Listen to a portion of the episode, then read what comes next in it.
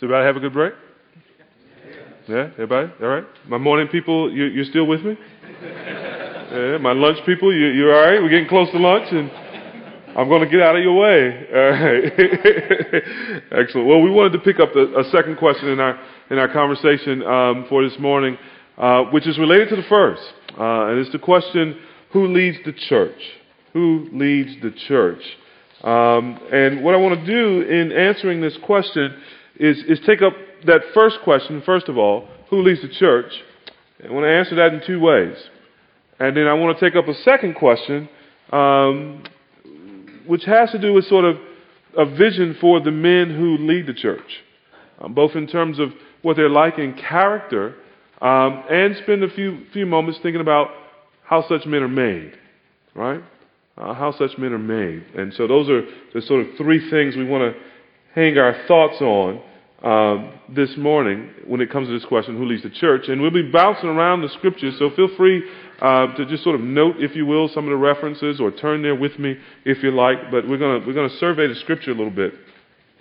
Uh, first question, who leads the church? Really, two answers to that. First, Jesus Christ leads the church. Uh, Jesus Christ is the sole and sovereign head of the church. Right? It is his church. It is his body. He is the leader of the church. Uh, we see this in a number of ways. Matthew chapter 16, verses 13 to 18. There, Jesus promises in, in response to Peter's confession that he is the Christ, the Son of the living God. He promises there that upon this rock, Peter in that profession, that he would build his church. So it is Christ who, who builds the church. It is Christ who owns the church. It is Christ who has purchased the church with his own blood. So he, he holds the title deed.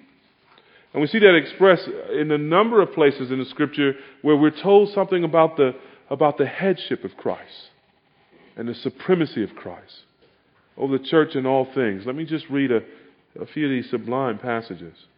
Ephesians 1 22 and 23. And he put all things under his feet and gave him as head over all things to the church, which is his body, the fullness of him who fills all in all. So Christ is head, the church is his body. marvelously, we're being told that the church is the, the fullness of him who fills all in all. Or later in Ephesians, which we've already mentioned, Ephesians 5, verse 23, the husband is the head of the wife as Christ is the head of the church, his body, of which he is the Savior. Colossians chapter 1, verses 17 and 18. He is before all things, and in him all things hold together. And he is the head of the body, the church. He is the beginning and the firstborn from among the dead, so that in everything he might have the supremacy. Or in Colossians 2, verses 9 and 10. For in Christ all the fullness of the deity lives in bodily form and you have been given fullness in Christ, who is the head over every power and authority. So when we come to this question, we, we really need to begin with this, this lofty vision of who Jesus is. In him, the fullness of the, the Godhead dwells bodily. And he, he reigns over all things as the supreme ruler over all things. And his body is, is, is attached to him as body to head, and he, he reigns over the church as well, and he, he fills the church as well. And in him the church finds its fullness. So this is, this is to whom the church answers. This is who leads the church. And in these images, we, we get both, in these statements, we get both a picture of the, of the lofty transcendence of God, of the, of the, of the, of the sheer otherness and greatness of Christ but also the intimacy, the closeness, the nearness of Christ. He is as lofty as can be described as the supreme ruler of all things. But he is as near to us and as attached to us as our bodies are attached to our heads. And he is ruler as head. Now, I, don't, I, I, want us to avoid a few mistakes here really quickly uh, because I think we live in a church culture that's confused not only about manhood, but confused also about the place and the role of the local church. Right? Uh, and there's some mistakes that we can make when we hear that Christ is head over all and Christ is head of the church. So uh, I just want to tick these off real quickly and give some quick responses to them. Number one, we can we can think that because Jesus is head of the church, we don't need to submit to human leadership. That's a popular notion, particularly among some younger Christians. Because Jesus is the head of the church, I don't really need human leadership. It's just sort of me and my personal relationship with Christ. And if Christ is head, why do I why do I need human leaders? Well, because Christ, who is head, appoints human leaders in his church. He establishes authority, and that authority combined with love is good for us. And we'll talk about 1 Timothy 3 and Titus 1. Uh, but here, Hebrews 13, 17, very clearly, obey your leaders and submit to their authority.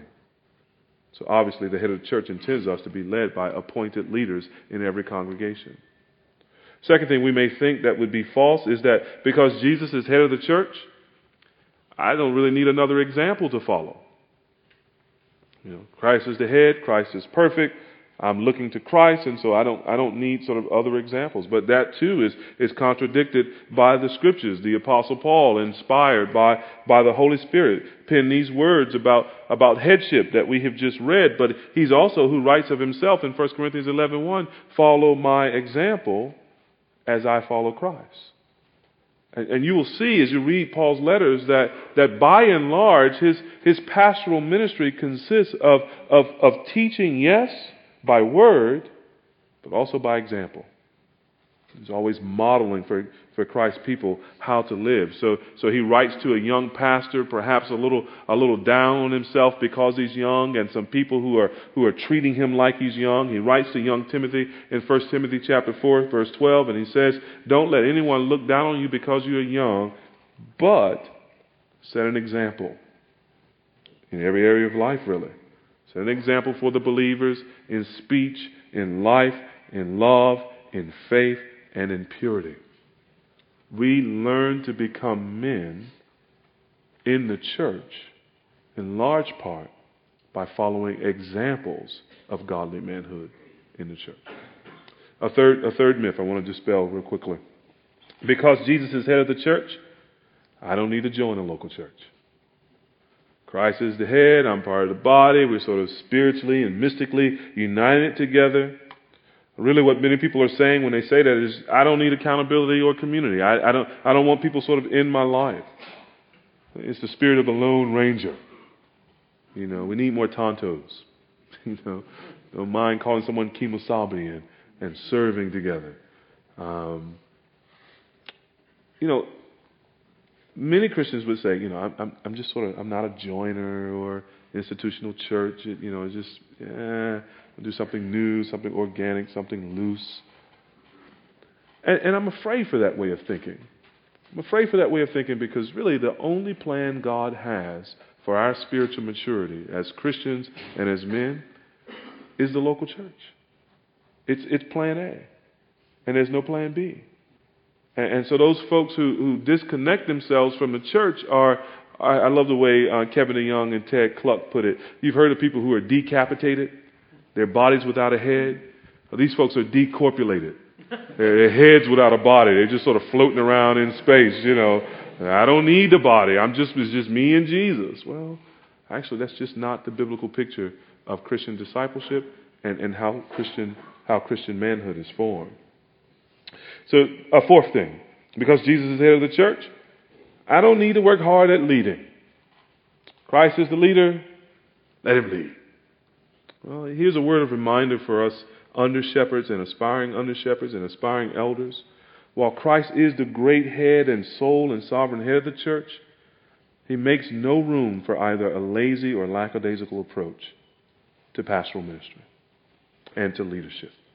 He speaks plainly to us. Romans 12, 6 and 8. Having gifts that differ according to the grace given to us, let us use them. The one who leads with zeal we're called to lead with diligence, with zeal, not to be passive and not to abdicate, as we said earlier. Because Jesus is the head of the church, I don't need to worry about the welfare of the church. Christ will take care of it all. Christ certainly is the great shepherd, and, and the work ultimately depends upon his grace. But, but Paul could write, and apart from other things, a litany of hardships that he had suffered in the cause of Christ, he says, There is the daily pressure on me of my anxiety for all the churches. Who is weak, and I'm not weak? Who's made to fall, and I'm not wrong? That Christ is the head of the church is no prescription for for worry free labor in the ministry or, or worry free avoidance of, of the church and caring for others in the church. Those who suffer, we suffer with him. Those who rejoice, we rejoice with him. We, we labor and strive so that Christ's afflictions are, are filled up in us. A final thing here in terms of myths we want to dispel. Because Jesus is the head of the church, I should have an easy time being a fruitful leader in the church. Right? I, am in God's will. I'm, I'm leading as He's called. I'm serving His church. Well, surely then I, I, my life should be full of fruit and ease and visible measures of success. That's not what, that's not what we're told in the Scripture. What we're told in the Scripture is that the measure of faithful ministry and I, and I would dare say the measure of faithful manhood, or of manhood, is faithfulness. 1 Corinthians chapter 4, verses 1 and 2, it's required of stewards that they be found faithful. And that's what we are as men. We're stewards and we're leaders. And what's required of us is to be faithful. Even if faithfulness looks like persevering in, in trial after trial after trial, affliction after affliction after affliction. So, so Peter can stand up in Acts, in Acts 2, and preach the gospel, and thousands come, come to a saving knowledge of Christ. Stephen can stand up and preach the same gospel and be stoned to death. Paul could sometimes go from shipwreck to beating to being run out of town. But he's faithful. And the reward he gets in heaven is for being faithful. The results belong to God. Last thing I want to say uh, about Jesus' rule in his church is that Jesus rule his, rules his church by his word. He's the sole head of the church, and he's ruling in the church. And, and because he's church, because he's the head of the church, we, we're not at liberty to make excuses for abandoning leadership in the church, but, but rather we're to see that he leads and rules his church by his word. Sometimes his word comes to us as a, as a command. We, we think of Jesus' words in Luke chapter 6, verse 46, where he says, Why do you call me Lord, Lord, and do not do what I say? That to call him Lord is to be lovingly obedient to him, submit to him, and to honor his word, and to be governed by his word. He, he, he governs us by his word or rules his church by his word by, by setting limits through that word. Not only commanding us to do certain things positively, but defining some things as out of bounds. And so we can read again in Paul's letter in Corinthians, 1 Corinthians chapter 4, verse 6, where Paul says, Now, brothers, I have applied some things to myself and Apollos, as he's instructing the Corinthians. Says, I do that for your benefit, so that you may learn not to go beyond what is written. There, Christ is exercising his rule in the church by setting limits to the church. And even in that little phrase, you may learn not to go beyond what is written. I think implicit is the idea that Christ's word is sufficient. Not only is it authoritative, not only does it rule by his word, but it's sufficient. What he tells us in his word is enough for us as men who desire to be biblical, mature men and to lead in his church. And lastly, with regard to His Word and His rule of His Word, His Word not only commands us and instructs us, and not only limits us, but does not His Word test us? Does not His Word sift us? Does not His Word place us in the furnace for, for purifying? And by His Word, we're, we're to test all things. So we, we remember the example of the Bereans in, in Acts chapter 17, that, that church who was commended for hearing the Apostle Paul's preaching and saying, wait a minute, let me see if this is in the scriptures. Can you imagine? A great apostle shows up to preach at Redeemer, and all the people go, wait a minute, Paul, show me, show me that. and yet that's precisely how it's supposed to be. And when the book is open, the people's eyes and hearts and ears are open too to see whether that's in the Word, see whether those things are, are true. Every church should follow the Berean example, and, and men in particular should be examples of this Berean example of giving ear to the Word of God, of listening as our sovereign speaks and rules in His church. So, Christ, first of all, who leads the church, is Jesus Christ, the, the sole head of the church. And He rules the church by His Word.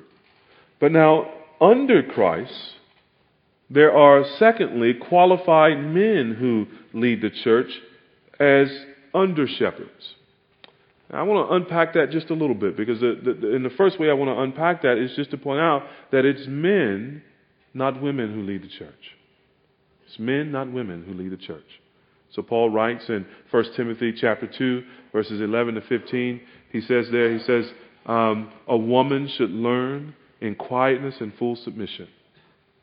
And then he says there in verse 12, I do not permit a woman to teach or have authority over men. She must remain silent.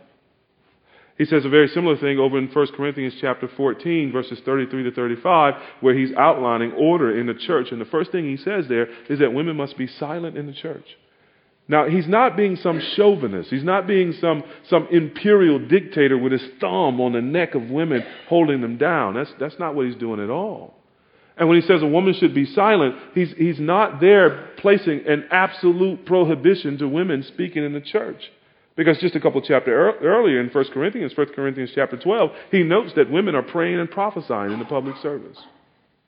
There's much we could say about that, but I just want to make the point that when he says silent, He's not talking about some absolute prohibition.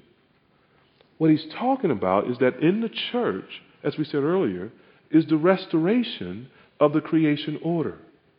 That, that in, the, in the church and in our union with Christ, there is the reversal of the curse. So that that sin in the garden that distorts the relationship between men and women so that women usurp authority and men abdicate. Well, in Christ, who is reversing that curse and freeing us from it, there is the increasing enjoyment of the restored order creation. So, when he says in 1 Timothy chapter 2, verse 12, uh, a woman, I do not permit a woman to teach or to have authority over a man. She must remain silent. In verses 13 and 15, he gives us the grounds for that. He gives us the reasons for that. And it's interesting to note, he's not making a culturally conditioned argument. He's not making some argument based upon his own time and his own setting, as we're sometimes told. And he's not really making an argument based upon the, the sort of um, ability of men and women as such. They're women with outstanding leadership abilities. They're women with outstanding teaching gifts that are meant to be used in the right sphere. When he says in quietness and in full submission, he's hearkening back to the creation order. So in verse 13 in 1 Timothy chapter 2, he says, For, or because, this is the reason why he's given this instruction, Adam was made first, then Eve. Paul sees in the very ordering of the creation of man and woman the justification in part for male leadership in the church. This is how it was in the garden, as we saw in Genesis 2. This is how it is to be in the, in the new garden, in the new city, in the new Jerusalem of the church. Right? So that's the first reason he gives. Second reason he gives is this. He says, For it was not the it was not Adam who was deceived, but it was the woman who was deceived and became a sinner. And there now Paul is, is dealing with this idea of, of deception and he's dealing with this, this idea of, of what happened in the garden in terms of, of Eve becoming a sinner. He's not excusing Adam for his sin. We know that because in Romans chapter 5 verse 12 he says very clearly, we all fall in Adam. It's Adam's transgression that brings sin into the world. It's Adam abdicating the role of leadership that, that ruins the creation. He's talking here mainly about this, this notion of deception and sort of bringing that forward. Adam's sin was willful. Eve's sin was a result of, of deceit. And when they fell in the garden in Genesis 3, fundamentally, the failure was this reversal of roles. Adam should have been leading. He should have been saying, We don't eat from this tree however beautiful the fruit. He should have been guarding, in that sense, God's honor and God's rule over, over man in the garden. And he should have been leading his wife and protecting his wife. So when the creation order gets reversed, the results are disastrous. They're simply disastrous. We may experience that if we abandon it in church. We'll experience that disaster if we abandon it in our homes. This, this is really this is really why no couple really, I think, maybe this is an overstatement. So I should say, 98.7% of couples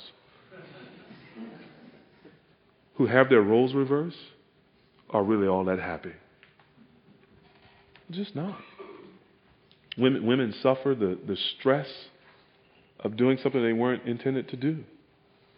And men suffer the indignity of, of feeling like they're not really regarded as men. Even if the family's working well, even if they're committed egalitarians who don't believe in, in gender distinctions when it comes to, to family relationships or church relationships. You ever notice how much strife and stress exists there? As, as they abandon the prescribed roles that God has made for, for men and women. And so, as we said, in the gospel, those roles are reestablished. And, and in the gospel, those, those, those roles then are reflected in who leads the church. Qualified men, men, not women. Second thing I want to say about these men who, who lead the church is that, that they must be qualified to lead. Uh, look with me in 1 Timothy chapter 3 as, as Timothy goes, or Paul goes from explaining at the end of chapter 2 that um, women are, are not permitted to, to lead and to teach and to usurp authority over men. And that really is the issue authority over men, over the whole church. He goes from that to explaining who it is then among men who should lead. And he gives the qualifications there in, in 1 Timothy chapter 3, and I'll just read those through verse 7. He says, Here's a trustworthy saying if anyone sets his heart on being an overseer, he desires a noble task. Now the overseer must be above reproach, the husband of but one wife, temperate, self-controlled, respectable, hospitable, able to teach, not given to drunkenness, not violent but gentle, not quarrelsome, not a lover of money. He must manage his own family well and see that his children obey him with proper respect. If anyone does not know how to manage his own family, how can he take care of God's church? He must not be a recent convert, or he may become conceited and fall into the same judgment as the devil. He must also have a good reputation with outsiders so that he will not fall into disgrace and into the devil's trap. Those are the kind of men who, under Christ, lead the church. Max said it earlier when he was looking at this list. Uh, he said, "You really, the only thing that's unique in this list is that little phrase they're able to teach that every other thing that's in this list is, is said of Christian men, Christian women, Christian people in general. So, so the list of sort of uh, qualifications there of, of character attributes, hospitable, not, not given to wine, uh, and so forth. Well, we're just getting a description of mature Christianity, of a mature Christian, a mature Christian man. What's different is the degree to which this exists in those who are qualified to lead. Right? So this should exist in, in such a proportion that, that, that the men who hold this office of elder, this noble calling of elder, to exist in such a proportion that, that to, to look at those men and to follow those men would be to look at Christ and follow Christ. Not in some perfectionistic sense, but in some degree of outstandingness that, that really does model, put forth Christ. So the question churches should be asking themselves is, when they're considering making a man an elder, is if we put this person before the congregation, will we be happy and confident that the, anyone in the congregation following this person's life will in fact be tracing their life over Christ? That there's that kind of Christian character and maturity in, in such a man. Now I want you to notice something in verse 1, chapter 3. God says, Anyone who desires this desires a noble task. They desire a good thing, a wonderful thing. And in 1 Peter chapter 5, there in verses 1 to 4, where Peter addresses the elders that he's writing to there, he, he, he says to the elders there, Shepherd the flock of God under your care. And he says to them to be eager to do this work as God wants you to. In other words, brothers, when you look at 1 Timothy 3 and you look at this notion of elders who, who govern the church, men qualified and called of God to lead his people, I want to encourage you, as Max said earlier, to think of that as a goal for yourself. To be qualified in such measure, to be mature in such measure that, that, that you may be an elder among God's people. That's just another way of envisioning biblical manhood, spiritual maturity. So, so uh, the question should be to you, if you're sitting here today and you're hearing this, you should be asking yourself, why would I not desire to be an elder? If this is a noble thing and a good thing, and if this is a, a description of, of Christian maturity and, and mature manhood, on what grounds would I say before God, I don't want that? God says, be eager for this in 1 Peter 5, as He wants you to be. Isn't there something wrong with a heart that's not eager for that? I'm not saying there's something wrong with the heart that looks at a particular characteristic and say, I don't think I'm qualified. I don't think I've grown to that point yet. That's not what I'm saying. I'm saying there's something wrong with the heart that says, I don't want to grow to that point. There's something defective in the thinking that looks at a list that says, this is what Jesus looks like, and this is what God wants you to look like. And we respond, but I don't want to look like that. We better have very compelling grounds for saying that before the Lord. I don't think there are such grounds. So I think Mac is right when he says to us, and he says that the vision of men's ministry and, and Redeemer is that every man be qualified to be an elder. Not every man will be qualified to be an elder, or, or called to be an elder, I should say. But every man should desire to be qualified to be an elder, to be, to be matured in this way, to be strong in this way. This is, a, this is partly the vision of, of Christian manhood. So, let's talk about that a bit further. This vision. Let's look at another passage of Scripture where we get a, we get a vision of what it looks like to be a seasoned man in God's church. And we also get instruction for how God's church is to, is to create such a man. Let's look over at Titus chapter 2, verse 2. And there we read this Paul beginning to address the various segments of people in the congregation there in Crete that Titus is pastoring and instructing Titus on how to care for various persons in the congregation. He says in chapter 2, verse 2 Teach the older men to be temperate, worthy of respect, self control, and sound in faith, in love, and endurance.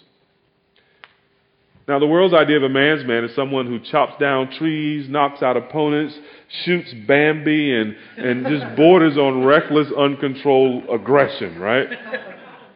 We see it in movies like Iron Man. I was so disappointed. Have you seen Iron Man and Iron Man 2? I was so disappointed that. That was one of my favorite comic books growing up as a little boy. You know, and they and they take they take the Iron Man character, they make him a metrosexual, you know. you know, he's all into clothes and watches and cars and all that good stuff. And and in the first the first movie, you, you're looking at him, you're thinking, okay, there's going to be a, a transformation here. He's this rotten, womanizing character who, who's going to discover his faults and, and, and the gospel according to the world, just make himself a better man, right? And he's going to end the movie a good guy. And it's sort of almost at the end of chapter one or, or, or movie one. You're sort of hopeful for that. So I go to see Iron Man 2 expecting, you know, he's going to be a new guy. He's the same old rotten scoundrel that he was in the first movie. I think that's because, in part, that's a worldly idea of manhood undergirding that film.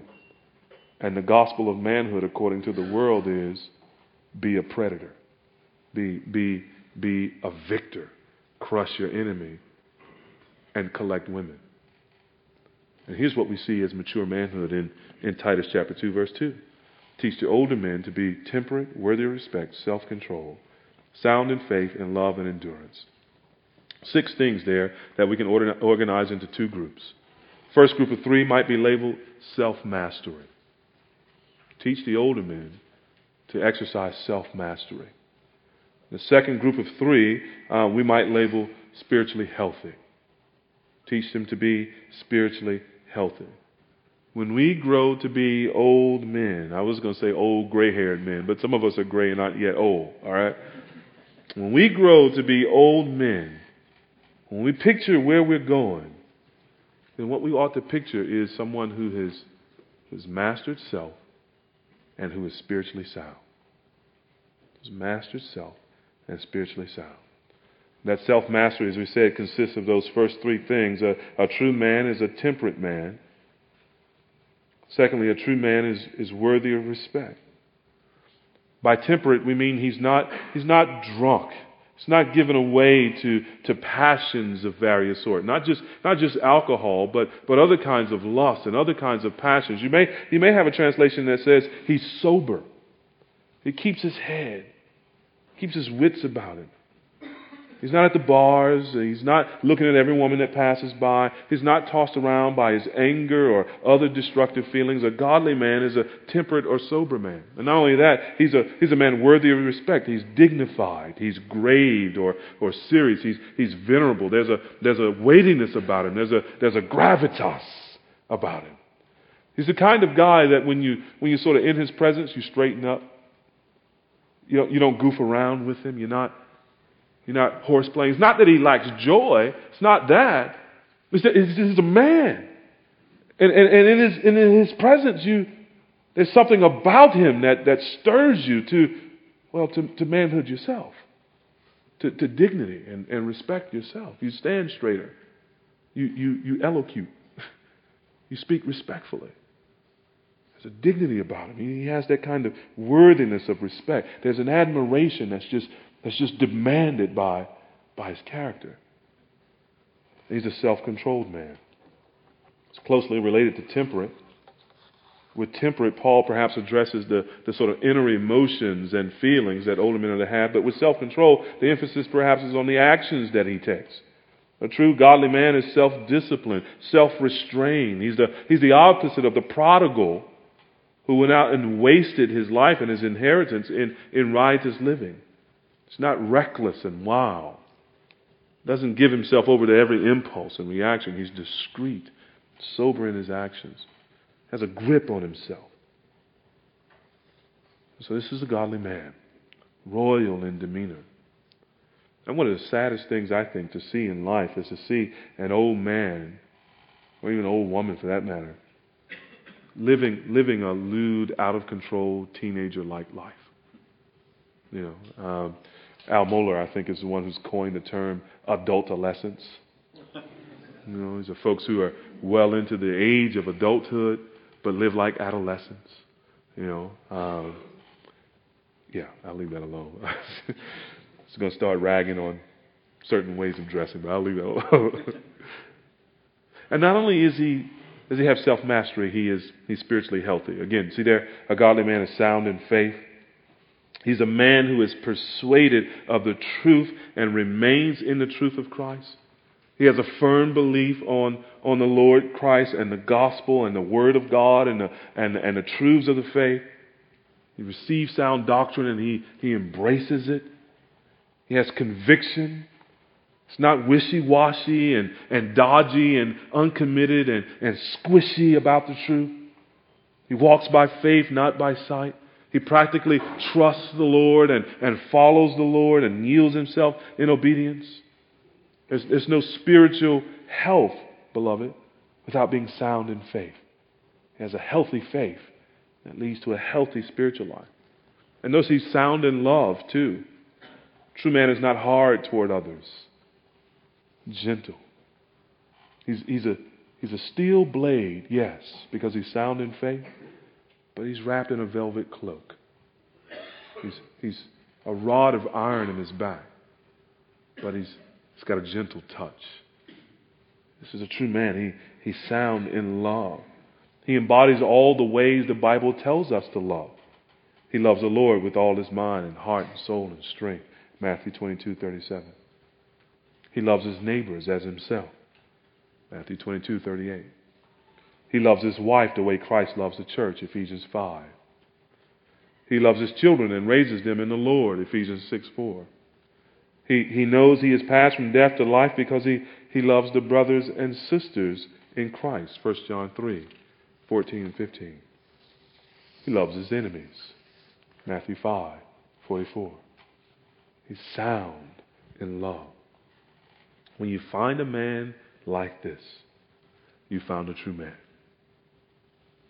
Some people may think he's may not think he's a man's man, but he, he certainly is God's man. He, may, he may not be dressed in plaid, chopping down trees like a lumberjack, but he is a man. He may not be carrying on great exploits on the athletic field or in the boardroom, boardroom. But a man who loves like this, a man who's sound in the faith, in God's sight, is the best of men. He is a true man. And finally, this true man of God is sound in endurance. He's steadfast or patient. He perseveres. He, he bears up under pressure. When circumstances are difficult, he presses on. He doesn't, he doesn't fold. He doesn't quit. He's a man. Have you ever noticed that no one respects a man who quits? No one does. Throws in the towel on the job, throws in the towel in the family, throws in the towel on, the, on his children. He comes, he tells his boys, man, I, I, I quit, man. That woman, she drives me crazy. I, the boys don't respect him. Boys don't respect him. Whether they say it or not, they look at him and we all think the same thing. Be a man. don't we? We all think the same thing. Be a man. Man up. You know, chest out, back straight. Lean into it. Lead. Okay, it's bad. Men don't quit. Your wife doesn't honor you. Love her anyway. Your children disrespect you. Correct them anyway. You're not getting accolades in the workplace. You work for the glory of God. Work for Him. Serve Him. You don't quit. You suck it up. You suck it up and you push in. You go, no, I'm God's man in this sphere. I'm God's man in this marriage. I'm God's man in this parenting gig. I'm God's man in this workplace. I'm God's man in my community. I'm God's man in my church. It's hard. So what? God didn't promise us a bed of roses. The world's fallen and twisted with sin. And God's men lean in. God's men suck it up. They're sound in endurance. They persevere in hope. And this is what we want to be by the time we reach the end of our lives. We want to be men like this. This is what seasoned manhood looks like. And this is the kind of manhood that should be leading the church. So, to my brother's question earlier, some of the sisters don't like the fact that the scriptures teach that men should rule the church, should lead the church. Well, we're not going to crush our sisters. We're going to shepherd them to the truth.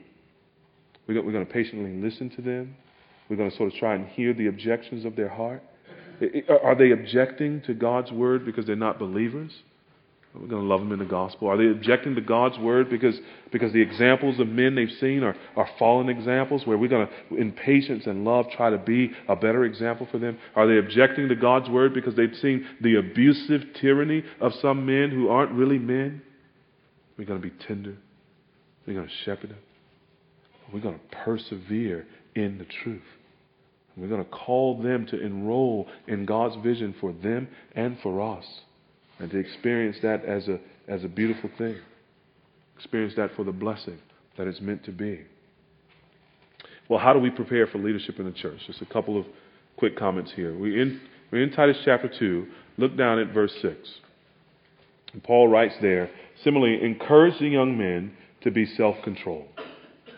Now, by similarly, Paul is referring back to the previous verses where he's given instructions for older women and what they teach to the younger women.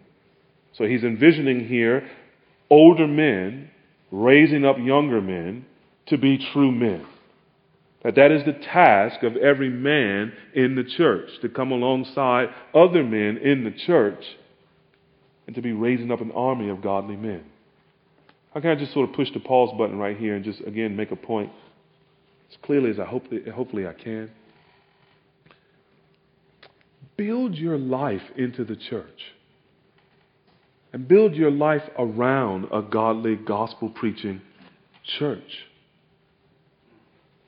There are things that war against our commitment to the church. We mentioned one in the first talk. That's, that's work and wealth. But now I will suggest to you that, that family can war against our commitment to the church as well. How often, as, as a pastor, have I heard people tell me, for example, they don't come to our Sunday night evening services because, well, that's family time. And, and I'm sort of looking at them askance, thinking, shouldn't you be building your family into the church so that family time is, is inclusive of the notion of worshiping together with the people of God? And, and, and there's some dear brothers in, in my own church back home whom I, whom I love and, and, and would give an arm for, who, who probably should be in leadership. I, I think they have many of the qualities for leadership, and who refuse to be in leadership in the church because they argue family time. And there's one sense in which that's right. Family comes before leadership, as we said earlier. But I'm just sort of looking at their lives and thinking, no, actually, what they have is a small view of leadership. Actually, what they have is a, is a small view of how important it is that godly men lead in the church and that their family be built into the church and around the church. And so I just want to encourage you, if that, if that fits any of you men here, let me just encourage you to, to juggle again the prioritizations until you get the big rocks in, until you understand that part of what it means to worship God is the biggest rock is to actually lead your family in the worship of God. And that, that also might include actually moving into leadership in your local church. You don't make those things enemies. But Paul here says we're to train these young men to grow up to be like these old men, but he narrows it down to just one, one criteria there. One thing that we are to prepare these young men in, interestingly, is self-control. Why self control? You look back at the verses that describe women, and it's like teach them to be chaste at home, to honor their husbands. We've got a whole list of things there for the young ladies to learn. But we come here to the young guys, and it's just this one issue of, of self control. Why, why does God boil it down to that one thing? The answer? The most basic and essential part of adulthood, of true manhood, is self control. The most basic and essential part of adulthood, of true manhood, is self control. By definition, someone who lacks self control is not a man. Think about infants. When, they, when their body tells them they're hungry, what do they do? They whine, they cry, and nobody gets any rest until the baby gets fed, right? They're controlled by their appetites. They, they lack self control. Or, or maybe your children, you remember that stage if you have children where they, they grow up sort of to, to middle childhood, you know, sort of just preteen kind of thing, and they start wanting to do things like stay up all night. They don't want to have a bedtime. I want to stay up all night. And, and what happens if you give them that opportunity? They don't go to bed at a respectable hour. They try to stay up till one in the morning just so they can say they stood. And then when you try to wake them for school the next morning, oh, Dad, I was up too late. I can't make it. You know, they lack self control teenagers. I don't know what the driving age here is in Dubai, but they get their driver's license. and get in the car. What's the first thing they want to do? They want to step on the gas, don't they? They want to go fast. You know, they pull up to the pull up to the stoplight, driving a Ford Fiesta. You know, they're revving the gas. You know, you know, they just have these delusions of being in a Maserati or something. We're gonna we're gonna get on Sheikh Zayed Highway. I want to open it up, man. I'm gonna blow out the carburetor. You know, just like my son Titus, he's four years old. I drive this little Honda Odyssey, this little four door thing, little sort of minivan kind of thing, and we get on the uh, sort of bypass, come out of the roundabout. But Titus, go, Dad, catch him, Dad, catch him. You know, we're in this little black car rocking, trying to trying, trying to get one more mile an hour out of it. But you put that young driver, pulls up to the light, pulls up beside a true man. He looks over there and he says, Hey, you want to run that thing? You know? Hits the gas, vroom, revs the engine. The man looks over there at it. Light turns green. The young guy, boom, barreling out, right? True man just pulls on out, obeys the speed limit, goes on about his business. Why? Self control. I need to prove anything to this young, reckless guy. He's possessed himself. You know, he's mastering himself. And that's the essence of manhood. That's the difference between true manhood and, and a youthfulness pretending to be manhood. Self control. And so in our churches, we want to have the kind of culture where, where people are, are helped to acquire that. Young men in particular being discipled in that way to, to exercise control over themselves. For that, that really is at the root of, of manhood, and that's at the root of spiritual maturity. And to see that, we, we need only trace through Titus. So look back at Titus chapter 1, verse 8. Paul's there giving qualifications for elders in the church, men who lead the church. Notice there that self control is in the list. We mentioned Titus chapter 2, verse 2 older men must be self controlled. Titus chapter 2, verse 3, that idea of reverent there for, for women, older women. Reverence requires self control. I come down to Titus 2 5. Again, younger women are to be trained in self control. And now in Titus 2 6, the young men must be urged to, to self control. Why does Paul keep coming back to this particular discipline, this particular characteristic, as he's talking about leaders in the church and all the other people in the church? I think the answer is in Titus chapter 2, verses 11 to 14. That in a way that we don't commonly think, Self control is at the heart of the gospel and what the gospel produces. So look there, Titus 2, beginning in verse 11. For the grace of God that brings salvation to all men has appeared to all men, excuse me. Listen, this grace that saves us, look, look at what it does. It teaches us to say no to ungodliness and worldly passions and to live self controlled, upright, and godly lives in this present age while we wait for the blessed hope, the glorious appearing of our great God and Savior Jesus Christ, who gave himself for us to redeem us from all wickedness and to purify for himself a people that are his very own, eager to do what is good. You notice that? Saving grace appeared in Jesus Christ, verse 11. Saving grace not only saves men, but notice verse 12, it also teaches men. And specifically, grace teaches the one that's been saved by it to refuse ungodliness and worldly passions, which at one time controlled them, according to chapter 3, verse 3. But now, when saving grace converts a person, that, that same grace teaches that person to live self controlled, upright, and godly lives in the midst of darkness and evil. The reason grace teaches the saved person to live this way is because Jesus gave himself on the cross to redeem us from wickedness, to purify a people for himself.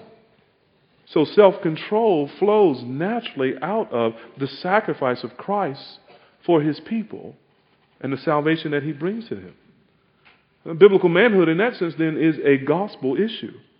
Living like a Christian man reveals the transforming power of God's grace in Jesus Christ. And the reason many people will not embrace Christ as Lord, serve Him as God, follow Him as Master and Savior of their lives, because they will not accept the gospel's command to self control and submission to God's rule. They would rather have a twisted understanding of self control, which is really recklessness and rebellion, than to come under the lordship of Christ our Master. A clear example of this is is Felix in Acts chapter 24. Remember that passage? Paul is on his way to trial, and he appears before Felix, who, who wants to hear him preach. Paul preaches the gospel to Felix. And in Acts 24, verse 25, we read this. As Paul discoursed, notice now, as Paul discoursed on righteousness, self control, and the judgment to come. Isn't that an interesting way to describe the gospel? He discoursed on righteousness, self control, and the judgment to come. Felix was afraid and said, That's enough for now. You may leave. When I find it convenient, I will send for you. Two years pass. Paul is still in that prison. Felix is reassigned, sent off to some other place to govern. He never calls for Paul. He never finds it convenient to be inconvenienced by the gospel to hear the gospel's command that we turn into Christ as our sacrifice and our Savior, as the provider of our righteousness, and we live out that righteousness in self control. Don't be like Felix. Don't follow his example. As far as we know, Felix perished in his sins. He never became a man of faith, trusting Christ. If that's true, he suffers God's holy judgment even now. Real men repent of their sins, place their trust in Jesus, and follow him in the obedience that comes from faith. They believe Jesus offered his life on the cross to pay for their sins, and, and they believe that Jesus provides for them the self control they need to live godly lives. And so, find forgiveness today if you haven't already. Don't fear this self control. It is the fruit of God's grace in the lives of those who believe. And it is sweet, succulent fruit that brings blessing and satisfaction. Just a couple words of application and we'll close. Notice in verse 1 of Titus 2. Paul tells Titus that you must teach what is in accord with sound doctrine. That phrase, teach sound doctrine, runs throughout Paul's letters, especially the pastoral epistles. The word teach more literally is speak or talk. This isn't so much Titus's public teaching and preaching ministry as his everyday conversation, as his house to house conversation. In other words, Paul here is talking about a culture where the gossip is where the gospel is gossiped. He's talking about a culture of, of disciple making, of, of speaking the truth in love to one another. It's, it's as though the church is to be a, a kind of echo chamber. Everywhere you turn, you just keep hearing the gospel and sound doctrine reflected back into your ears. That our fellow Christians in the church are, are sounding boards in that way, reflecting back to us the word of the Lord, the hope of the gospel, the good news of Christ. Notice he, he says you must teach what is in accord with sound doctrine. He says you must do this. There is no option. There is no other way. It's teaching that is sound, that is whole and good, that grows disciples. Without teaching, the mission fails. And by sound doctrine, he means healthy doctrine. But notice now, that verse 1 doesn't stop there. Verse 1 says Titus must teach what is in accord with sound doctrine. In other words, Titus teaches the truth, yes, but he also applies the truth. He is to tell the people how to work out the truth in their actual living. This is the role of the pastor. This is the role of the elder. This is how we shepherd by God's word, by teaching, by forming the people according to the word of the Lord, according to the gospel. And this teaching is meant to affect head, heart, and hands, the whole person. it, it is to communicate truth to the, to the head, to the mind. And that truth, where it's rightly understood, inflames passion in the heart. It, it, ignites the soul. And, that ignition is, is an explosion, not, a, not an implosion. We don't just cave in on, on thinking and sentiment, but it, it works itself out in the work of the hands. It, it, it, it flows forth in, in service to others. This is what Paul means by what is in accord with sound doctrine the, the thinking, the feeling, the actions that flow from the gospel. Titus is to teach his people this. Headless Christians wander aimlessly. Their infants tossed back and forth by every wind of doctrine. And heartless Christians are cold and proud and unloving because knowledge puffs up. And Christians with no hands, handless Christians, have no true faith. James 2 17 and 18 tells us that faith by itself, if it is not accompanied by action, is dead. We want to be the kind of men who have head, heart, and hands for the Lord. So, how does that develop? Let me just give you three very brief applications. Number one, men. We must give attention to sound teaching. We must receive it, and we must get it and give it across the generations.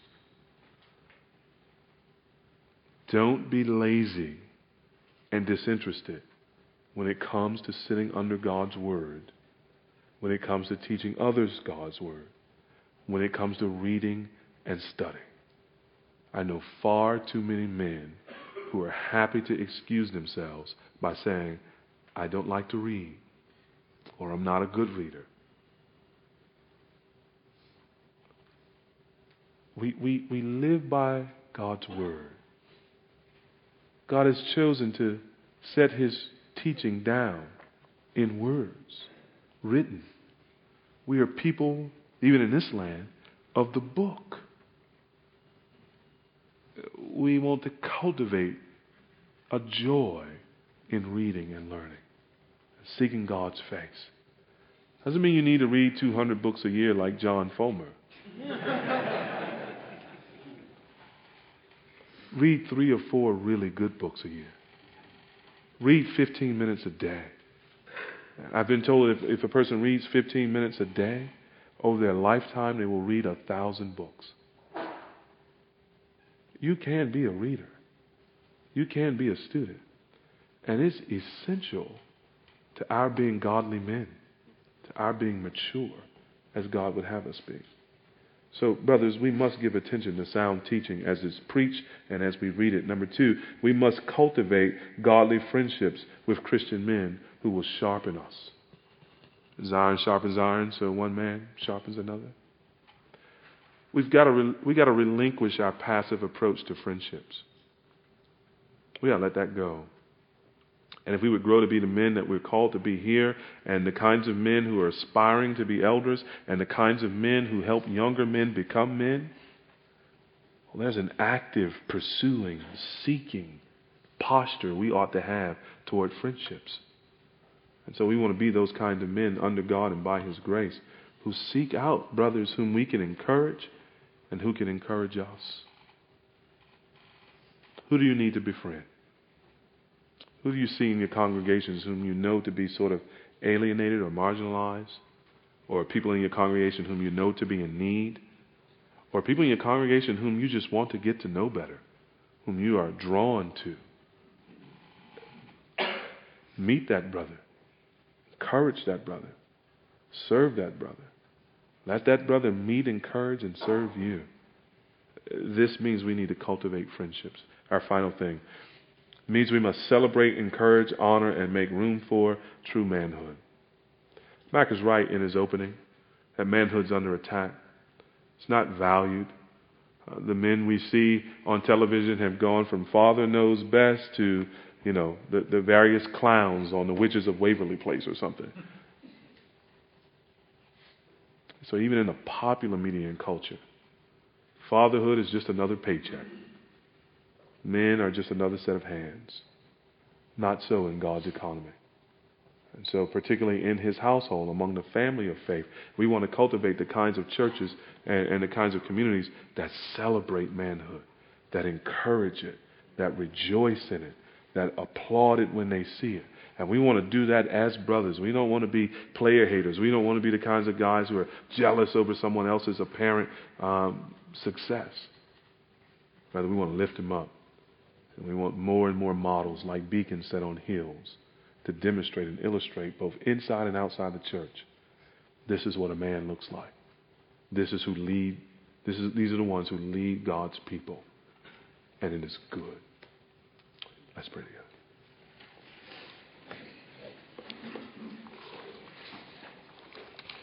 Lord, again, we thank you for this time together. We thank you for the opportunity to consider your word.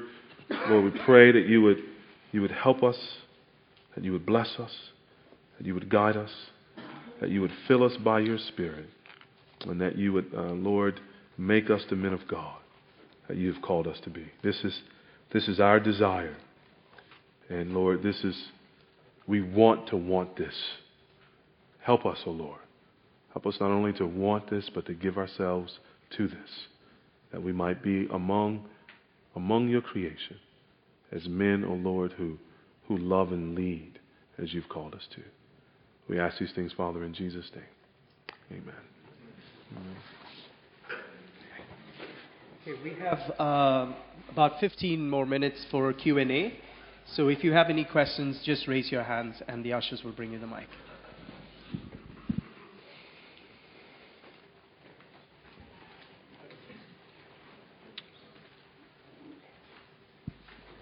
Yeah. Um, I bring up this question because of um, exposure to the Pentecostal church uh, movement and uh, what I see, what you said in women's role in leadership. Mhm. There is an emphasis on the part, but not in the whole, Hmm. where Paul spoke about the disposition of women. And, you know, even in some parts where they have to cover their heads. Hmm. So, like wearing braided hair, Mhm. jewelry. Mhm. So, why is uh, only one part emphasized and not the other? In this discussion, Yes. Uh, mainly because Uh, no, even in the church in general, like the way women have to dress and the way they, you know. Uh, that's a great question. Uh, in this discussion, because I'm talking to you as brothers ab- about our part, our role, um, we, we, I, I think one thing that would be helpful for both men and women is to learn to read their own mail. Right? So we, we read Ephesians 5, we read 1 Timothy, and all the guys go, See, woman, you're supposed to be quiet and listen to me. You know, and, and all the women look up and say, You're supposed to be leading and serving me, you know. Uh, so we read each other's mail rather than read our mail and take it to heart. Uh, so that's that's you know here is a conversation about us reading our own mail, things we're called to do as men. Um, why in a wider church are some things emphasized, not emphasized? Um, boy, there, there are a range of, of, of responses to that: uh, unfaithfulness, unbelief, uh, rebellion, uh, ignorance, uh, you know, a benign ignorance, um, preferences, um, not not really. The reason I wanted to start with Christ as the head of the church and it rules by His word is because so many people will say Christ is the head of the church, but the church is ruled by their own preferences, not by the word. They're they're, they're pragmatists. You know, they they just want to do what they think um, gets results. You know, and and will abandon the word in the course of doing that. Um, but if we understand ourselves to be under His lordship, and and if we know Him, we obey Him.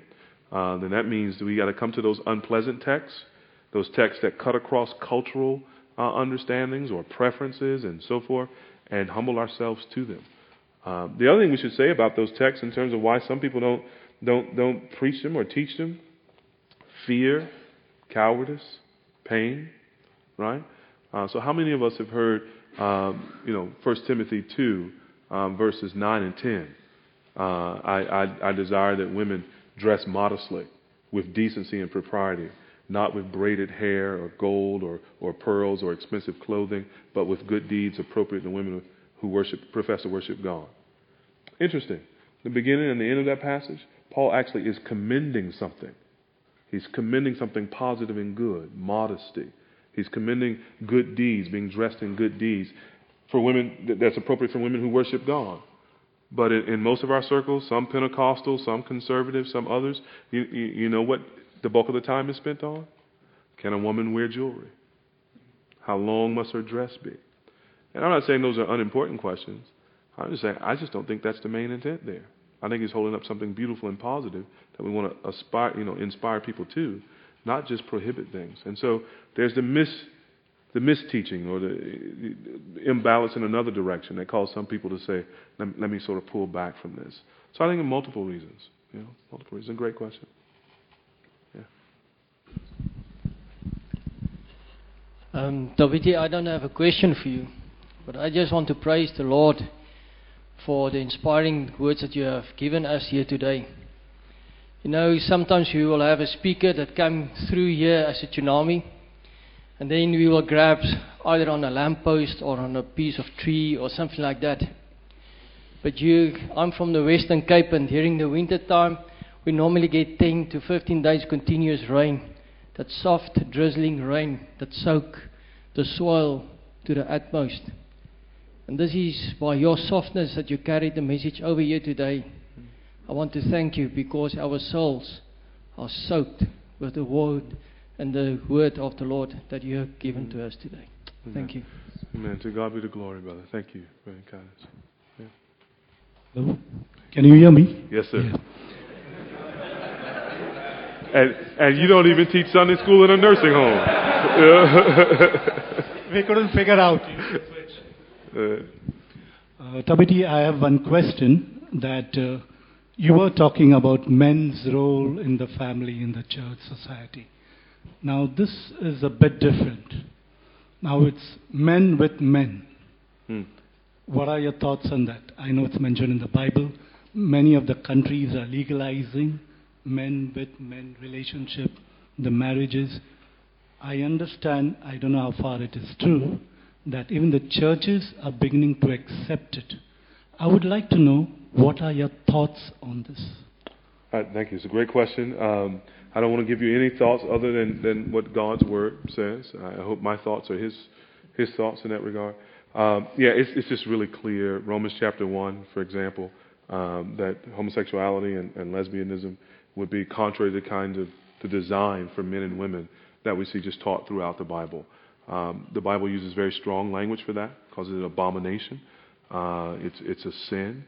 Um, and, and as Christians who are going to be faithful, uh, we have to be countercultural, right? We can't just be sort of carried away with the culture or even the laws of the land. So we, we, we're fast approaching in some lands the, the situation where, to, in order to be a faithful Christian uh, in those cultures, um, you know, we, we may face legal sanction and other things for speaking the Bible's truth uh, on that particular issue. Uh, so it's really clear that God has, has made man and woman in such a way that they uniquely reflect um, His glory as men and women, and they are meant to be complement. They're meant to go together. That there's a natural use of the body and a natural affection um, that men and women are, are meant to share. Um, and contrary to that is sin. Um, and, and, I got to say that uh, in some ways, I, I hear this critique. I don't. I don't in a previous life in the think tank, I was sometimes in policy discussions where we were debating these kinds of issues. And sometimes you would hear the critique that it's, it's heterosexuals who've messed up marriage via divorce and unfaithfulness and things of that sort. Uh, and, and so why deny homosexuals that opportunity? And there's a, there's a sense in which that critique is, is just not legitimate. I mean, it's, you know, um, scapegoating. But, but there's a sense in which I think the Lord's people need to be humbled in the church. Um, and we need a, re- a refreshed, a renewed concern for marital faithfulness to express it positively. And we need a fresh and renewed abhorrence to sexual immorality of the, of the heterosexual type as well. Um, so I'm, I'm really interested to march against gay marriage when we also march against adultery and we march against all kinds of heterosexual uh, sins as well. Oh, yeah. Great question.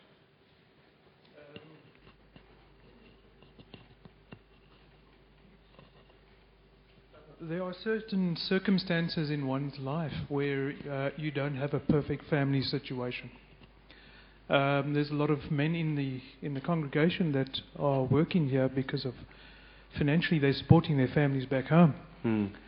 and uh, some stay a long time before they actually go back and see their families. How do you propose that these men can actually uh, be good role models for their families and children they're here supporting their family because of circumstances in their life where they can't. Uh, I'd like to get your view on this. Thank you.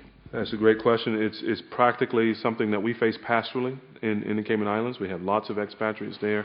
Uh, some coming from as near as Jamaica, who are there working to, to support family back home. Some coming half a planet away from the Philippines, for example, who are doing the same thing. Um, and I think one of the things that we want to do in church settings like our own is try and cultivate a, a kind of quick and generous and warm reception of those folks, to, to fold them into our own family lives, to fold them into meaningful relationships in the church, uh, because they're going to need encouragement. They're going to need accountability as well. Uh, they're going to need people to help them uh, guard their hearts against temptation and, and the enemy's snares. Um, sometimes that's going to take the practical expression of, uh, let's say that person's in a small group. The small group members just sort of pulling together and buying a plane ticket, you know, for them to be able to go home at holiday. Uh, just a, a, tangible, practical way to love. Um, you know, practical things in terms of making sure that person has Skype, you know, perhaps, and the family back home has Skype. So, so maybe you're buying a computer or giving them access to your computer so that there can be communication. I'm sorry? How can that person be a good role model for their family when they're not dead? How can you be a good role person and follow what the, the Lord is telling us, which is right? How can that person be a good role model when circumstances prevail in the situation? Yeah, I think it's I think it's difficult. I, I don't think it's insurmountable, right? So I think the person. Uh, let me go back and say what I think should be normally the case. Should be normally the case that husband and wife and family are together. I think it should be normally the case that they're together uh, making ends meet, uh, even if that means difficulty. But as you pointed out, in some cases, that it's, that, that's, that's hard to do, that's difficult to do. I think the person making that sacrifice and who is also still remaining faithfully connected with the family is being a good role model. A, a husband is called to provide, you know, and, and, and that call may mean uh, what most of us would feel is an inordinate cost, an inordinate burden. Uh, I think such a person is a model, insofar, that, insofar as they're also being as faithfully connected and supported and involved given the distance that they can be. So I, I guess I w- to say that a different way, I'd want to caution us against a knee-jerk reaction that sees someone here or in the Cayman Islands away from their family, working to provide for their family.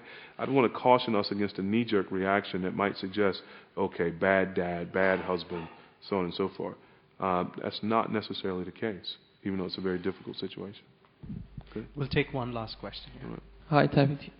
I'm actually one of the uh, Iranian church leaders, and I have a question about leadership. So, in some specific area and locations, uh, when we don't have enough uh, men leaders uh, to lead the church or gathering, and uh, we have good uh, women leader, so how we can help this situation? How we can help them to grow if uh, we don't have enough good men leaders to help them as a church. And we know some, we know uh, Paul uh, said some greeting to uh, women. They had a church at their home in that time. So what is uh, what is a way actually a good way to help? Yeah, great question. Um, obviously, the letter to Titus is written to Titus in a, in a fairly similar situation. He's sort of establishing the church there. He's left there in Crete to appoint elders in every church. So he's in a situation where there aren't plentiful male elders in leadership, but they do have one elder, and that's Titus. So I would argue that if you have at least one gifted man, you have enough elders, right? So, so we're not to depart from male leadership because because we don't have plentiful male leaders. We're to retain that. The, the letters where Paul mentions the church meeting in Chloe's household, etc., I don't take him to be referring to um, Chloe and other ladies who were, who were sponsoring, in that sense, hosting the church. I don't take him to mean that, that they were exercising leadership over the church because of what it clearly says in 1 Timothy 2 11 and 12. And that forces us to a difficult conclusion. Uh, it, we, we, we may have to recognize that some groups that have been formed where women were the first converts, like Lydia, for example, that we don't yet have a church. We've got a group of Christians and we want them to meet together and so on and so forth. But we don't need to be hasty in applying the, the label church. Uh, and, it, and, it, and it may force us also to have to recognize um, some less than ideal situations where you have less than the number of men you would like pastoring more people than, than perhaps uh, would be ideal. And that was precisely the case in the early church. I mean, go back to the early chapters of Acts when the gospel is preached, thousands are coming to Christ. You got 12 apostles. You know, they create the diaconate, you know, to help shepherd and care for folks. So I think the scriptures give us, gives us answers to that very practical problem. You're raising a question about a good problem. And what I would say is let's not be hasty to call every grouping a church, because part of what you need to be a church is qualified godly leaders. Um, and, and, let's not overlook the fact that for some period of time, in God's providence and wisdom, um, we may have fewer leaders, even one leader like Titus in, in Crete, uh, who is the elder, the bishop in that church, until other men are trained and raised up. Um, now, having said all of that, the other thing I do want to add is those women in those situations, while they shouldn't be elders and, and usurping authority over men, while they shouldn't be the, the teaching pastors of a local church, that does not mean they don't have a role to play in encouraging men and helping men become what God wants them to become in the way of leadership. Uh, and I think that's important to, to acknowledge. Yeah. Thank Thanks, Nabi. Thank you, brother.